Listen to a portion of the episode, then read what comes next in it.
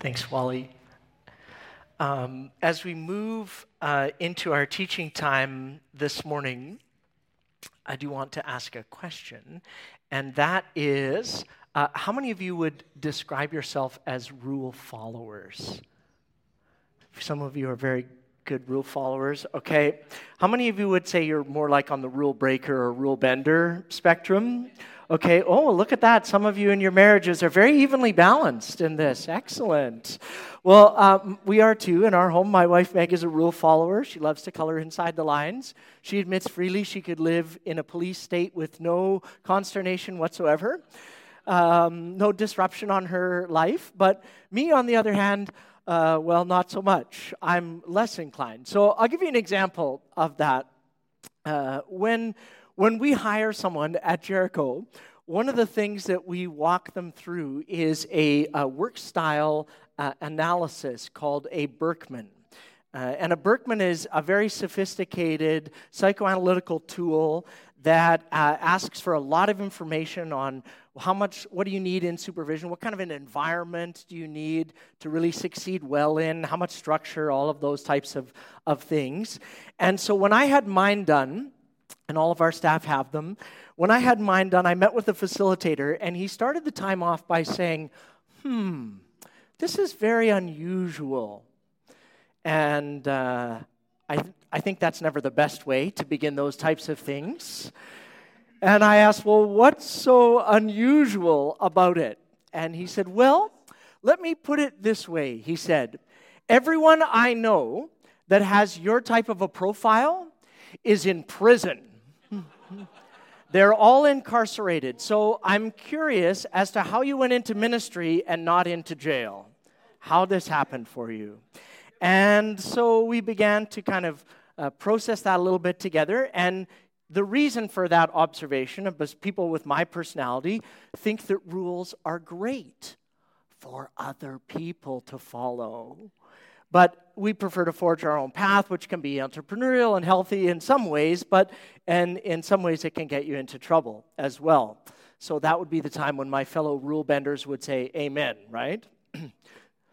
and pray for Meg, she says. So we're currently in a teaching series here at Jericho called uh, Your Kingdom Come. And in this series, we're tracing the theme in the scripture of the kingdom of God.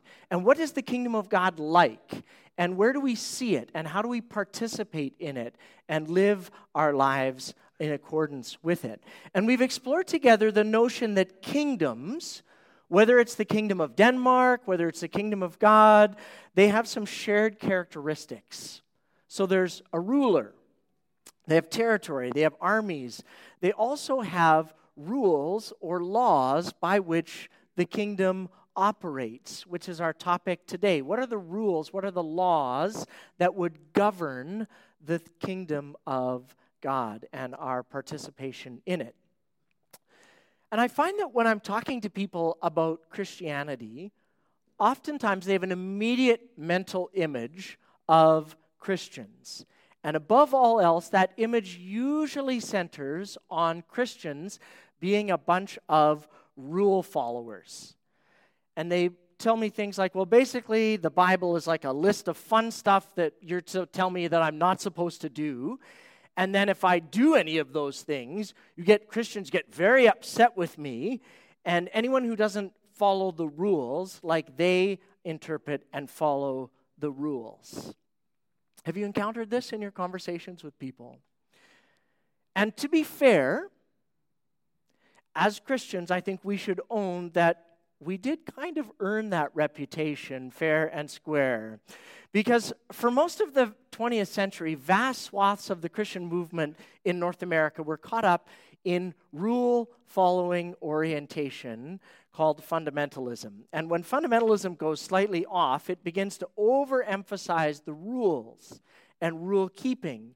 And very subtly but quickly, it can become dry and dogmatic, which we would call legalism. And some of you may have grown up in a religious culture like that. But part of the story of the Christian movement in the 20th century is that as we came to the end of the 20th century, some people began to sort of walk away from fundamentalism and came as refugees to a new land. And there may still be some uncertainty as to what to call this new land, and there's lots of arguments about that. But in this brave new world, which, by the way, isn't really new at all, we've seen these types of patterns in church history before. Some of those who left fundamentalism began to embrace and describe a new topography, and they began to use the language of the kingdom of God to describe it. And so they would go to places like Matthew chapter 5, and they would say things like, you know what Jesus is really all about is not rules and laws, but Jesus is about helping people who are poor in spirit embrace their need for God. They would say things like, well, what Jesus is all about is humility and justice. What the kingdom of God is really all about is working for peace. And what defines us is not the rules that we follow, but the way in which we love. And so we get people writing a lot of books and blogging about how Christians should be defined by these types of phrases and following our hearts and loving people. And all of these things are true. Those are all drawn right from the text of Matthew chapter 5. But there's something that sometimes happens in this conversation. And that is that there's other elements as we leave behind fundamentalism that begin to get de emphasized that are actually also important to bring with us on our journey. And that's something we're going to explore together over the next couple of weeks. And so, David McFarland and Tyler Harper and others are going to be jumping in on this conversation. Because the concern that I have is the follow your heart crowd sometimes overlooks the rest of Matthew chapter 5, which contains the Sermon on the Mount, but also contains Jesus' very strident words on a whole cluster of ethical issues or rules or laws. In Matthew 5 actually contains quite a lot of rules and laws. Very stringent ones, ones that are very hard. Laws about loving your enemy, laws about not taking revenge, rules about keeping your word even when it's difficult, rules about remaining faithful to your spouse, rules about sexual purity and lust, rules about anger and controlling it. So, the first part of Matthew chapter 5, if we stop reading after verse 10 or 11, that sounds, that's great, but we miss the rest of what Jesus is saying. Because the rest of the chapter, it has a lot of thou shalt nots in it. And so we have to wrestle with the what do we do with that? Especially since in my Bible, Matthew chapter 5 is in red letters, which means that Jesus said it. it means that this is Jesus teaching. So go there with me, Matthew chapter 5. And we're going to look at verses 17 to 20 this morning. Because one of the images that's become very common in our day, and that I hear a lot, is that Jesus came to get rid of all of these silly rules and just start something fresh and new. And the announcement and the inauguration of the kingdom of God meant by Jesus in his reign and his ministry and his earthly life meant that all of those silly rules from the old covenant or from the Old Testament are just finished and done with those Old Testament laws. We just need to get rid of those and start something fresh. The kingdom has only one law, the law of love. And it's a good question, and we have to really wrestle with what is Jesus teaching us about what to do with these rules and laws. And so turn in your Bibles or on your devices to Matthew chapter 5, verse 17. And this is immediately following the Sermon on the Mount, immediately following Jesus talking about what does it mean to be uh, a witness, to live on mission, and be salt and light in a world that needs to know and hear about his love. And then Jesus says this in verse 17 Do not misunderstand why I have come. I did not come to abolish, to do away with the law of Moses or the writing of the prophets. No. I came to accomplish or to fulfill their purpose. I tell you the truth until heaven and earth disappear, until the kingdom of God comes in full fruition. Not even the smallest detail of God's law will disappear until its purpose is achieved. So, if you ignore the least or the smallest commandment, and you teach others to do the same, you will be called the least in the kingdom of heaven. But anyone who obeys God's laws and teaches them will be called great in the kingdom of heaven. But I warn you, unless your righteousness or your obedience to the law is better than the righteousness of the teachers of the religious law and the Pharisees, you will never enter the kingdom of heaven. So Jesus is continuing his teaching around what it means to be in right relationship with God as we walk and think about the Beatitudes and recognize that the kingdom of heaven is theirs. And then he continues by saying, you know, let's talk about what it means to participate in the kingdom. And so the question that we have to ask ourselves is was Jesus a rule releaser? Did Jesus come to say, you know what, these are the rules that you should follow, these are the rules you shouldn't follow anymore? And so, in his own words here, Jesus describes his relationship with the law and the prophets or the Old Testament. And Jesus says that he came to be the fulfillment of the law. Verse 17, don't misunderstand why I have come. I did not come to abolish the law or Moses or the writings of the prophets. No, I came to accomplish their purpose. So again, some people look at this and think, oh, great, Jesus is here, out with the old, in with the new. He's going to take those silly Old Testament laws. He's just going to, like a container that had some water in it, he's just going to dump that out and he's going to start filling the bucket with fresh stuff. We can get rid of it. But Jesus says the exact opposite here. He actually says, yeah, the bucket is has some content in it already. And when I have come now, I'm actually going to fill that bucket to full and overflowing. Its contents of the law and the prophets is partially full. Jesus came to fill up, not pour out. He says he's come to accomplish the purpose that God gave for giving us the law and the prophets. Jesus is saying he's not interested in altering, replacing, nullifying former commands, but as one commentator notes, he is interested in establishing their true intent and their purpose in his teaching, and he accomplishes or fulfills them through his obedient life. Jesus is the fulfillment, not the nullification of the law and the Old Testament and the prophets. But part of this is rooted in a clear understanding of why did God give the law in the first place? What's the purpose of the law?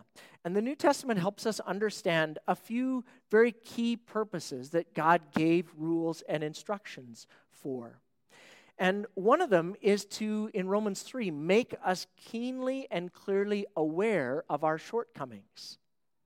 Paul spends a lot of discussion on this in Romans chapter 3. In verse 19, he says, The purpose of the law is to keep people from having excuses, to make it clear, and to show that the entire world is guilty before God. There's none that is right enough on their own standing.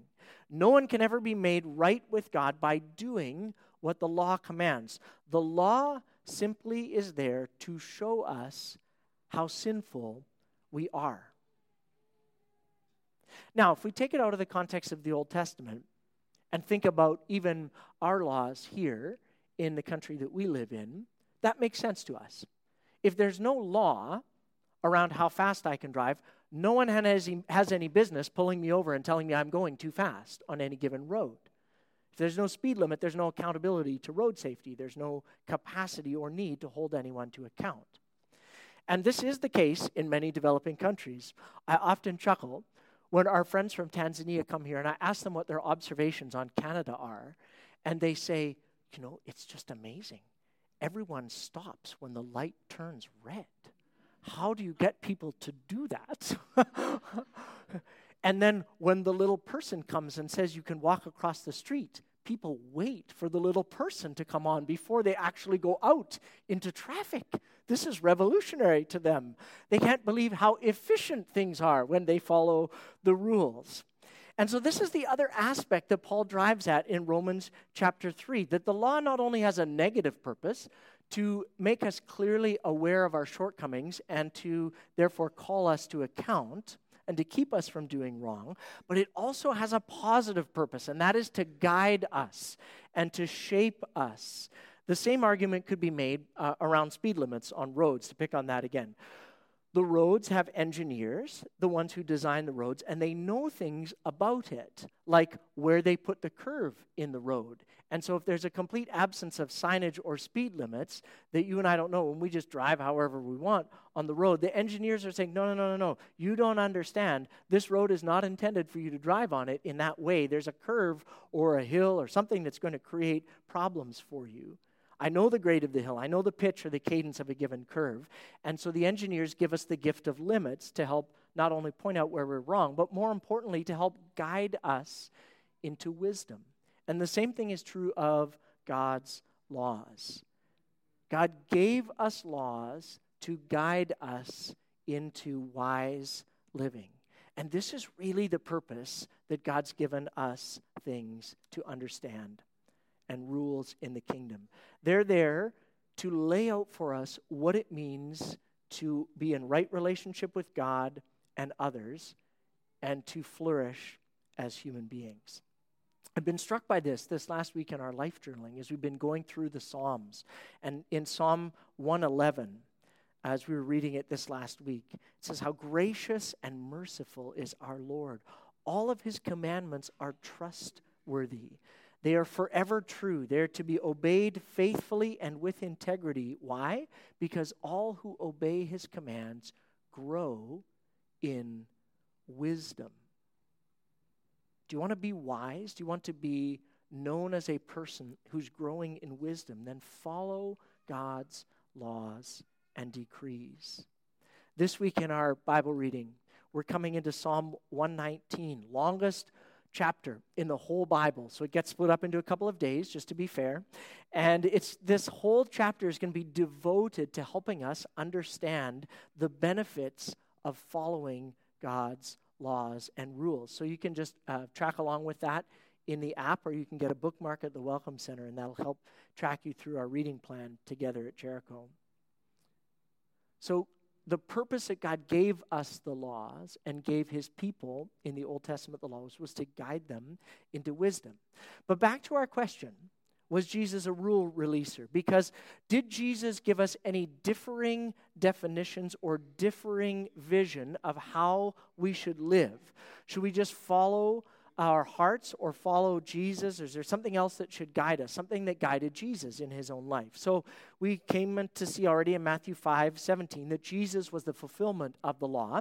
But in, in Matthew 5 18, it says that Jesus also affirmed the continuity of the law. Matthew 5:18 Jesus says, I tell you the truth. Until heaven and earth disappear, not even the smallest detail of God's law is going to disappear until its purpose is achieved. So one day, there will be a day when the kingdom of God is fully realized and we will not have need of the rules and the laws that God has given us anymore because our relationship with God as king will be so perfect and face to face, we will not need a set of rules to guide us into how to live with wisdom. But today is not that day. We're still living in a time when we understand and look, as Paul says to us in 1 Corinthians 13, darkly through a glass. And so we're still living in a time when the rules and instructions that God gave us have a clear purpose, and not even the smallest detail of it gets erased or chucked out until the purpose that God gave it to us for is accomplished. Now, in some of the older English translations of the Bible, like the King James Version, they used a phrase to capture this idea. Matthew 5:18 in the King James Version says, "Not even the smallest jot or tittle of the law will pass until all of the law has been fulfilled. Now, these are not terms that we use every day. Jot is the small, it's the 10th and the smallest letter in the Hebrew al- alphabet. And a tittle is the smallest part of the smallest letter. It's like the dot on the lowercase i. In other words, what Jesus is saying here is don't mess around with God's laws and rules and start just chopping things out that you don't necessarily love or agree with. In the book of Revelation, chapter 22, verse 19, and this fall we're going to be teaching through the book of Revelation. Uh, the apostle expresses it this way and says, Don't remove anything from this book of prophecy. But we still have to wrestle with a question, and that is okay, does that mean then, if we can't remove or talk about the removal of jots or tittles from the law, that all of the things in the Old Testament law still apply, are in full force to every single person today? You might say, well, Brad, I've tried to read the book of Leviticus. And some of it is boring, but some of it is like very specific. Don't eat shellfish. Don't wear clothing made from two types of materials. So if I wear a shirt that has some polyester and some cotton in it, does that mean I'm sinning and in violation of God's will for my life? Everyone's checking their labels and going, what, is, what shirt did I wear this morning? Now, on Friday, I was thinking about uh, this, and as I was watching the hockey parents come in and out of the rink where our office is down on Mufford Crescent, one dad came out with his tribe and he had this shirt on. And it was right when I was at this stage of my prep. And his shirt said, Jesus loves me and my tattoos. Referencing Leviticus, of course, where it talks about you should not get a tattoo. So questions like this still have to be addressed. Like, so if I have a tattoo, does Jesus still love me, or am I somehow sinning flagrantly by inking my body in some way? So, in order to get at this, and more complicated questions like what do we do with things like slavery or war or treatment of women in the Old Testament? We have to wrestle with the question like, do all of the things in the Old Testament, do all of the laws in the Old Testament apply for us today? And the short and potentially unhelpful answer is yes and no.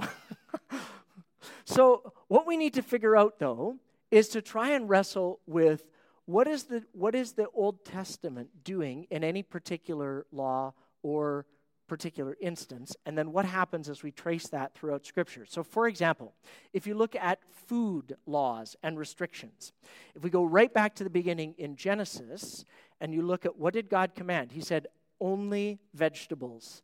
No meat, don't need any of that stuff. So then we go through this whole period of transition, and then by the time we get to Moses, we have God commanding and opening the door and saying to people, okay, vegetables and certain types of meat that are clean or that are respectable and that you can use.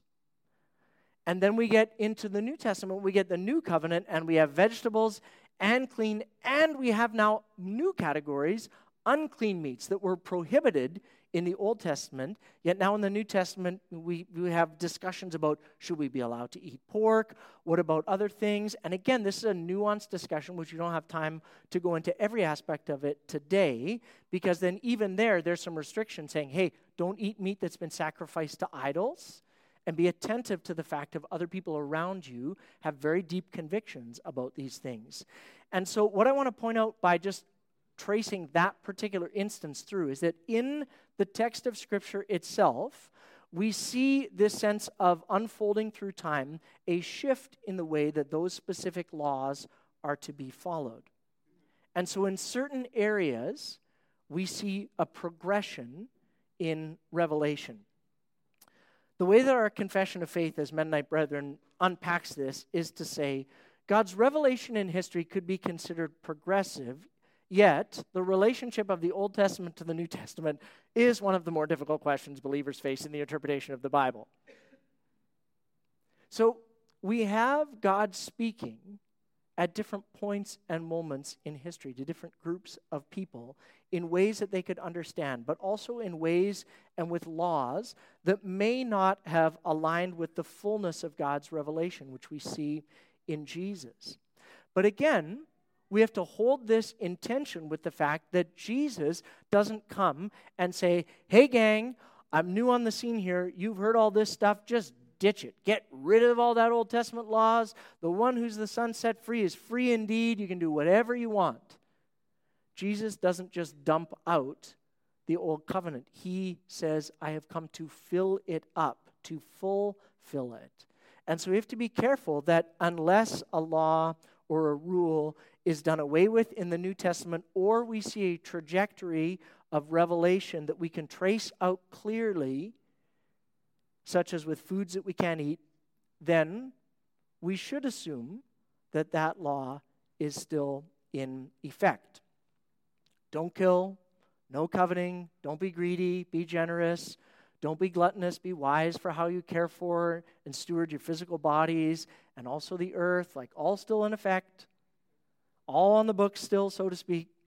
With tattoos, another example about that in the time that that was written to people in Leviticus, the only reason that you would have a tattoo was to identify yourself with a pagan deity and be one that says, I've devoted my life to that.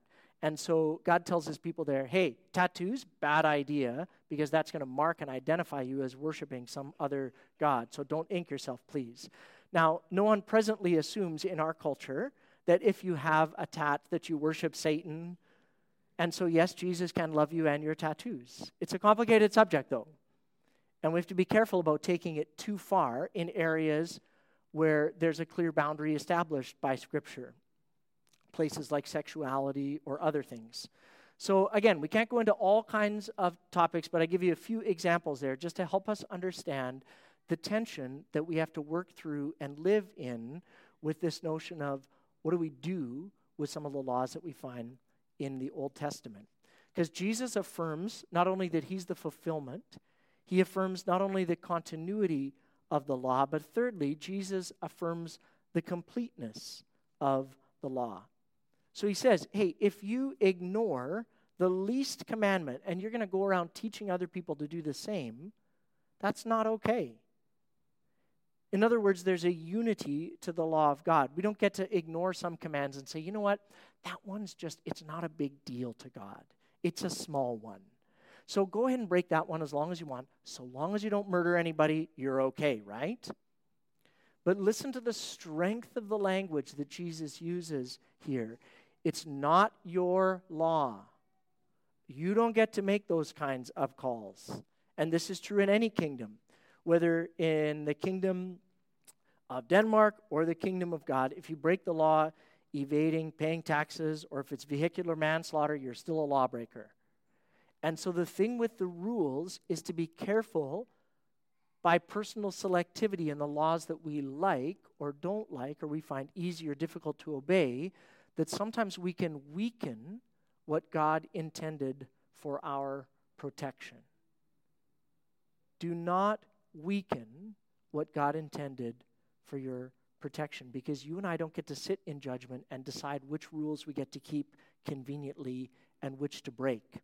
Because Jesus is saying here the law is a cohesive unit, it's a whole.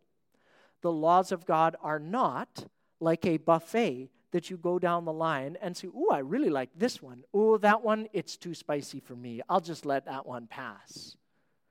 The laws are a cohesive unit. Scholar and author Dr. Craig Keener, in his excellent commentary on Matthew, puts it this way God does not allow us the right to say, Ooh, I will obey his teaching about murder, but not the teaching on adultery or fornication.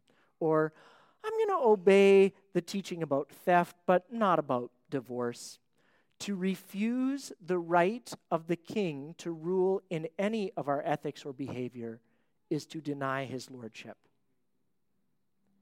You don't get to go through the Bible and say, Oh, I really like these instructions Jesus tells us about loving people. I'm going to keep that one. But the stuff about truth telling, the stuff about generosity, I'm not so excited about that. If you ignore the least of these commandments and teach others to do the same, you will be called least in the kingdom of heaven. And you don't want that. I don't want that for you, and you don't want that. When we come to the last verse in our little section this morning, so we've seen that God, uh, Jesus, is the fulfillment of the law. He affirms the continuity of the law. He affirms the completeness, the unity of the law. And lastly, Jesus highlights the deficiencies of the law. He lays it out and says, you know what? There's some things that the law cannot do. And this, the law comes with warnings or challenges built into it. In the last verse, verse 20, Jesus says, I warn you, unless your righteousness is better, higher, stronger than that of the teachers of the religious law and the Pharisees. And these were two groups who were very, very focused on getting the laws right and following them very, very fastidiously. You will not enter the kingdom of heaven. Now, Jesus is not saying here that you should try harder to be a better rule keeper than these groups did. And they just weren't, their hearts weren't in it enough and you should ratchet it up a notch above what they did. The teachers of the law and the Pharisees were absolutely scrupulous about keeping the law. On finances, this was a group of people who tithed down to the percentage of their herb gardens and seeds. Like they were serious about rules and keeping them. But what Jesus is saying then is getting into the kingdom of heaven does not happen by out rule keeping other rule followers. Because the question will always be Am I doing it good enough? Am I keeping enough of the rules? How good is good enough? Have I done 51% good stuff and 49% bad things in my life? Oh, I'm, I'm feel like I'm keeping rules better than so and so, but ah, still not as good as Mother Teresa. Oh, shoot. See, the biggest problem is comparison is you never know when to stop striving or trying. And the whole rest of Matthew chapter 5, Jesus embarks and pushes into a discussion on deeper obedience and deeper holiness, deeper love for God expressed through specific actions of devotion and obedience. Because the point is that Jesus is making is he's saying, I'm actually demanding a deeper obedience of you as my follower, not a disregard for the law. And the reason is the law is deficient. It cannot alone by itself get you where you need to go into a right relationship with God, into a place where you can live with your guilt forgiven, into a place where shame is dealt with and has no place, piety, right behavior, crossing all of the I's, dotting all of the T's to make God happy with you is completely inadequate, whether you are a Pharisee or a Christian. Because, friends, it's not about the law, it actually is about your heart. Jesus is not upset with the Pharisees for their strict observance of the law. He is upset with them repeatedly for their emphasis on outward conformity to rules without any focus on the heart. Because the problem that Jesus is after here in Matthew chapter 5 is still the core problem of addressing how good is good enough. You see, outwardly obedient people that obey all of the rules but don't have transformed hearts are still eternally lost. Outwardly obedient people without transformed hearts are still lost. And that's because good people don't go to heaven, forgiven people go to heaven. And so, just like the Pharisees, we can get caught up in focusing on the externals. How are we behaving? How are our children behaving? How are other people around us behaving? How much are they attending church events or not attending church events? How much money are they giving to charity? How much of their time are they? External metrics can only tell us so much. And oftentimes, the challenge with external metrics is when they are wrongly weaponized into legalism, they can become a very effective exercise in missing the point. And the point isn't about a focus on how many or how deep of the behaviors or external rules you get right. The focus Jesus is getting at is how do you enter the kingdom of God if you don't do it by rule keeping? There's only one way, and it's by faith. Romans chapter 3, verse 21. But now, God has shown us a way to be made right with Him without keeping the requirements of the law, as was promised in the writings of Moses and the prophets so long ago. We are made right with God by placing our faith in Jesus Christ, and this is true for everyone who believes, no matter who we are. We are saved by faith. We are not saved by works. The text continues. Can we boast then that we have done absolutely anything to be accepted by God if we kept all of the rules and lived a good Christian life? No. Because the acquittal of our guilt, our shame, and our sin is not based on keeping the rules and obeying the law. It's based on faith. So we are made right with God through faith and not by obeying the law. If we emphasize, then he's going to do this thing where he compares the two again and say, if we emphasize faith, does this mean we can forget about the law? Of course not. In fact, it's only when we have faith do we truly fulfill the law. The language that he uses is the exact same language that Jesus used to describe his relationship with the law. So let me leave you with a couple of things to work through.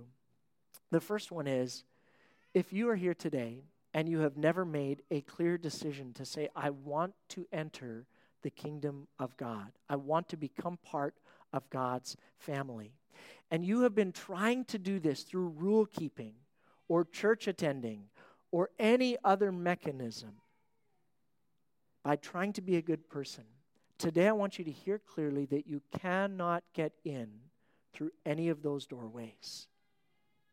The doorway that is always open is the doorway of faith, faith in Jesus. And you do that by saying, God, I accept that the only way that I can be made right with you is through with what Jesus did for me. The events that we celebrated last weekend of Easter. So, friend, if that's you and you've never made that decision, today is your day as Ron and the team come, and they're going to lead us in three songs of response, which remind us of the depth of gratitude that we have to be thankful for. Our prayer team this morning is Pastor Wally and Sylvia and Dale and Constance, and they're here, and they would love to lead you through that process of coming to understand more fully a process of repentance and faith today. And let me say to you, friends, nothing is more important than getting this right because otherwise you will spend an inordinate amount of time in your life trying to be a good person and prove to God that He should love you instead of simply saying, God, I accept on your own terms the way in which you have provided for me through the cross an expression of your love for me. The other thing I want you to think about and hear is that some of you today may have been around Christianity for a long time. And what can happen is that subtly or not so subtly, we can fall into traps of focusing on externals and just trying to do a good job at being a good Christian. And we can fall into traps of using rule markers to figure out who's in and who's out.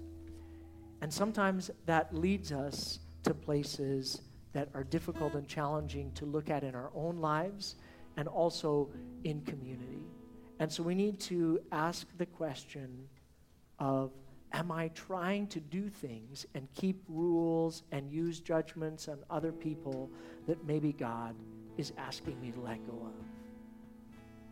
You may feel this tug in your heart that you have been trying in certain areas of your life to just get it right and hope that God will somehow love you.